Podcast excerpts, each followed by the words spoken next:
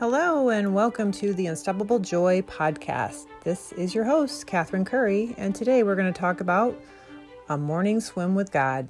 Many years ago, I was a lifeguard, and I would lifeguard at the pool um, very early in the morning, and it was such a nice atmosphere. We would turn the lights on in the pool, and then just the office light was on, and then the outside lights around the pool area were off. And so it was just like this calming ambient light, not the blaring bright lights of the overhead. But I would go in the morning and I would sit there, and usually there was maybe at the most three, four swimmers doing laps cute old ladies in their bathing caps and their little skirted suits, wearing their glasses.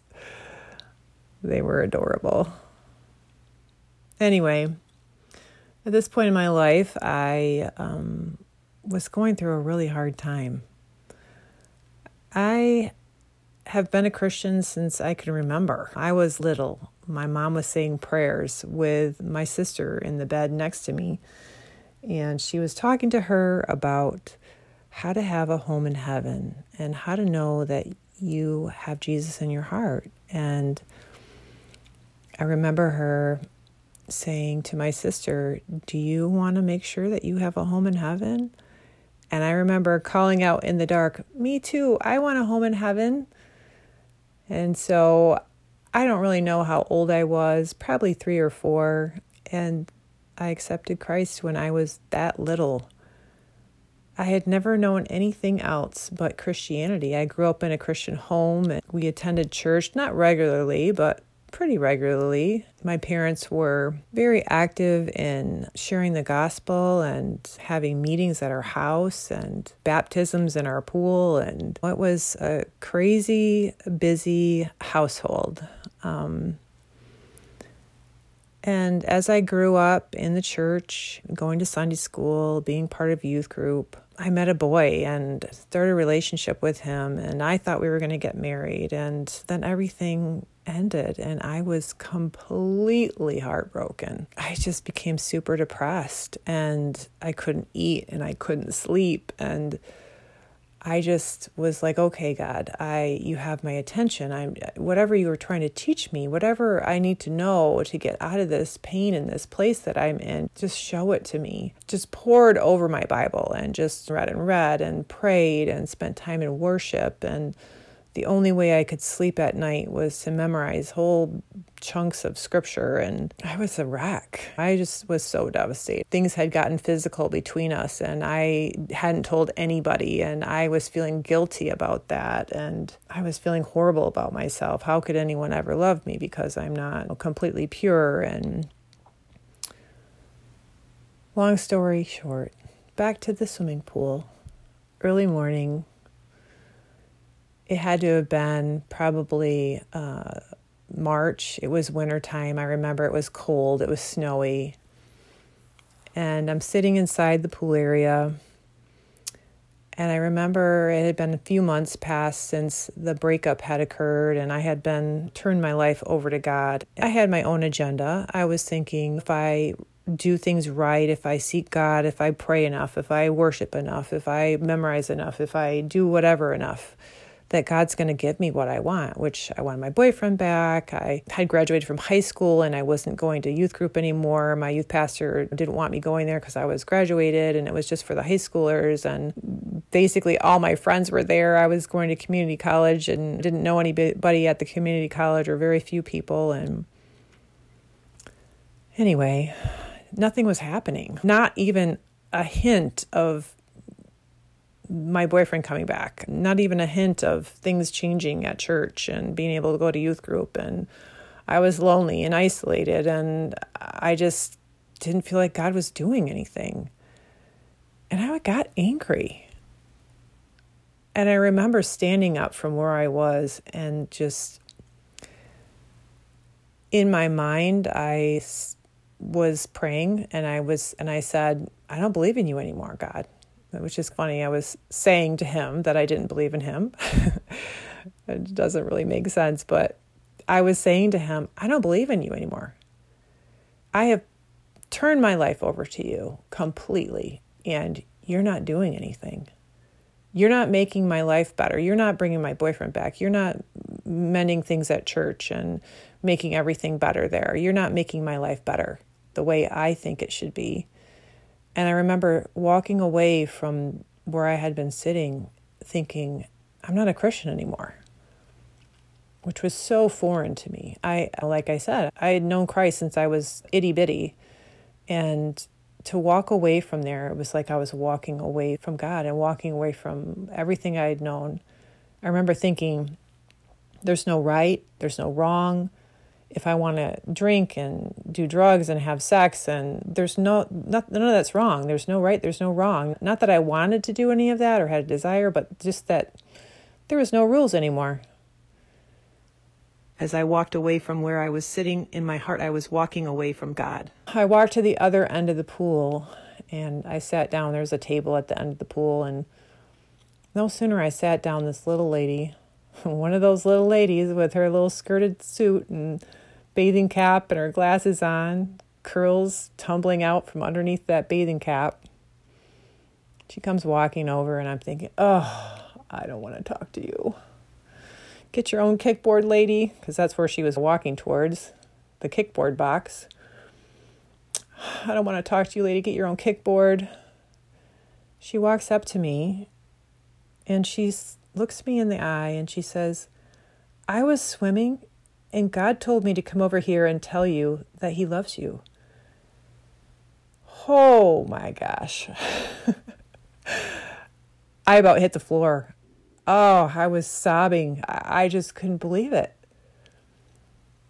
The minute I was flailing my arms at God and basically cussing him out in my mind, he was telling somebody she needs to hear that I love her. My second thought was, he just wouldn't let me go. Not for a second. Not for a second.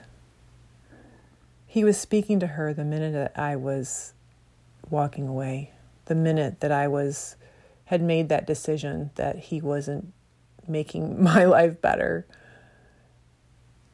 And then I thought, lady, you have no idea what you have saved me from. I don't even think I know. All the heartache and stuff that, that I would have, the path that would have taken me down, that thought, those decisions, so if you're hearing this today, and whether you are the one that's thinking, God, are you really real? Are you really there? Do you even care? I'm here to tell you that He does and that He loves you. God is sending me to tell you today that He loves you and that, yes, He absolutely is real just open your heart and receive that. And know that although it may not be easy right now, He's with you and He promises to never leave you or forsake you.